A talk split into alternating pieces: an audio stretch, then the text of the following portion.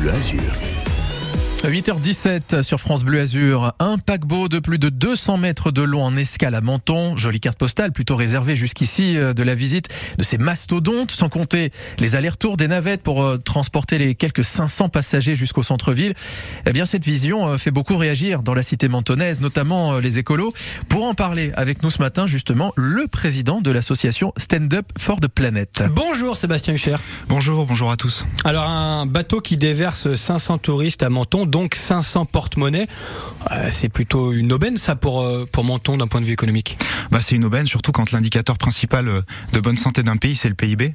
Aujourd'hui malheureusement il n'y a pas de croissance infinie possible dans un monde fini. Il faut qu'on il faut qu'on arrive à, à, se regarder bien en face, à se poser les bonnes questions parce que les rapports du GIEC se succèdent et l'enjeu aujourd'hui c'est la soutenabilité de la vie sur terre et, et 500 touristes en plus à Menton finalement c'est pas très grave, ça, la ville l'absorbe même si aujourd'hui elle est saturée mais c'est surtout euh, une pollution d'un navire qui fait du géostationnement, qui émet euh, autant de polluants que 5000 hmm. véhicules par jour.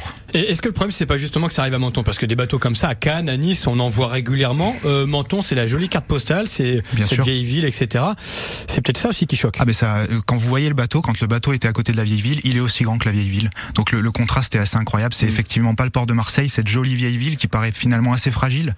Quand on voit un mastodonte de plus de 40 000 tonnes à côté, c'est assez, c'est une pollution visuelle. On n'en parle pas assez de la pollution visuelle. Mmh. Mais là, pour le coup, elle est assez violente. On peut aussi dire que c'est 200 ou 300 voitures en moins dans Menton? Peut-être naïvement? Exactement. Par contre, en termes de pollution et le combat aujourd'hui, on, se dit quand même qu'il faut qu'avant 2050, on, baisse nos euh, émissions de, de, pétrole de plus de 60%. En termes d'émissions de polluants, c'est l'équivalent de 5000 véhicules jour pour un bateau qui transporte comme ça 1000 personnes, 600 personnes plus 400 membres d'équipage. C'est de la pollution, c'est des problèmes de santé. On voit à Marseille des gens qui déménagent aujourd'hui à côté du port. Donc il, il va falloir vraiment qu'on se pose les questions. Surtout que Menton n'a pas encore mis le doigt dans ce tourisme-là. Il y a des, il y a des villes, je pense à Monaco, à Marseille, à Nice qui ont un passé. C'est difficile d'en sortir. Hmm. À Menton, c'est nouveau et c'est pas le moment de mettre le doigt là-dedans ça génère quel dégâts un bateau comme ça? Alors on parle de la pollution, hein, on voit ces cheminées, voilà, la fumée noire, etc. Au-delà de ça, qu'est-ce que ça génère de néfaste pour notre environnement? Bah, Imaginez 1000 personnes, euh, imaginez un village flottant, des, des, gens qui vont aux toilettes, qui prennent des douches, qui font laver leur linge, qui mangent de la viande, qui consomment. C'est des centaines de milliers de litres d'eau par semaine, d'eau grise qu'il faut retraiter, qui sont relargués en mer. C'est euh, énormément de polluants, c'est énormément de pollution, c'est énormément d'incinération. Mais on nous dit que ce bateau-là, le Silver Dawn 5, c'est son nom, il est plus écolo, il est sorti l'an dernier, un petit peu, il a été mis à l'eau, donc euh, récemment. Mm on dit qu'il est moins polluant qu'avant. On avance quand même, on essaie d'évoluer de ce point de vue-là. Bien sûr, on, a appris depuis, euh, on, sait depuis 1972, on sait qu'on va droit dans, on va droit, si on continue comme ça, on va droit dans le mur. On va droit dans le mur, on y va.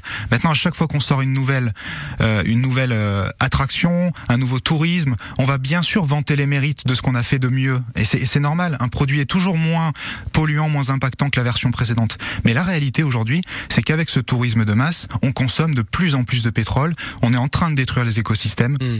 On a détruit 60% du vivant en 40 ans et on va droit dans le mur. Et aujourd'hui, la question à se poser, c'est est-ce que on garantit l'économie et la croissance économique ou est-ce qu'on garantit la soutenabilité de la vie sur Terre pour nos enfants, pour nous et pour nos enfants Mais alors à court terme, on va avoir un problème là, pardon. Mais en fait, ce bateau, c'est un symbole de ce qu'on vit plus largement sur la Côte d'Azur. C'est-à-dire que euh, on vit dans un département hyper touristique si demain on enlève ça, on va manger des patates. Hein. On n'a pas, on parle pas d'enlever, on parle de sensibiliser les gens. Aujourd'hui, il faut bien, il faut qu'on ait un, il faut qu'on soit tous sur le même niveau de conscience et de connaissance. Encore une fois, on parle de garantir la vie pour vous hmm. dans 30 ans et, pour mon enfant qui a 7 ans aujourd'hui. Est-ce qu'aujourd'hui on peut pas se mettre tous autour de la table, former les collaborateurs dans les entreprises? Vous êtes les principaux garants de la transition économique parce que vous allez utiliser de la sémantique. Les, les artistes vont devoir créer de nouveaux imaginaires. Et aujourd'hui, on doit se former, on doit se sensibiliser, on doit accepter de se dire que ça, c'est terminé. Soit parce qu'on le décide dans les 15, 20 ans qui viennent, et donc on arrive à respecter les accords de Paris. On parle de 2 ou 3 degrés de réchauffement climatique. Imaginez votre enfant qui se réveille, qui a 37,5 de fièvre aujourd'hui, qui se réveille demain matin avec 2 degrés 5 de plus, 40 degrés. Il peut pas se lever. Donc imaginez ce que c'est 3 degrés de réchauffement climatique sur la planète. Imaginons imaginons ce qu'on peut faire, parce que c'est ça quand même aussi, il faut trouver des solutions. Bien sûr. Euh, le tourisme demain qui serait plus propre, ce serait un tourisme comment? Parce que déjà la base du tourisme c'est de se déplacer. Mais tout à fait. Bah, écoutez, il y a déjà il va falloir revoir son rapport au temps, le slow tourisme, l'écotourisme. Je viens de passer, j'ai fait l'un des plus beaux voyages de ma vie. Je suis parti de Menton en stand-up paddle, je suis allé jusqu'à Fréjus. Pendant quatre jours, j'ai traversé les Alpes-Maritimes en paddle. J'ai déjà voyagé dans le monde, j'ai fait le plus beau voyage de ma vie. J'ai rencontré des gens, je leur ai demandé si je pouvais dormir chez eux. J'ai navigué à, à 7 ou 8 km heure. Et finalement, il va. vous avez des bras, vous déjà. Oui, non, mais pour dire qu'il va falloir revoir son rapport au temps, il va falloir accepter que le, le trajet fait partie du voyage. Et Mm. donc, si on part à Paris, on va peut-être y aller en train. Je travaille à Lille, je prends le train pour aller à Lille. Ça me prend 6-7 heures, mais le trajet Mais fait pas tous partie. les jours. Ouais, ouais. Non, pas tous les jours, mais euh, quand on part en vacances, on part pas tous les jours en vacances. Donc, Absolument. il va falloir aussi revoir son rapport au temps. Mhm. Et ça, c'est pas que le citoyen. Et même dans les activités après une fois qu'on est là.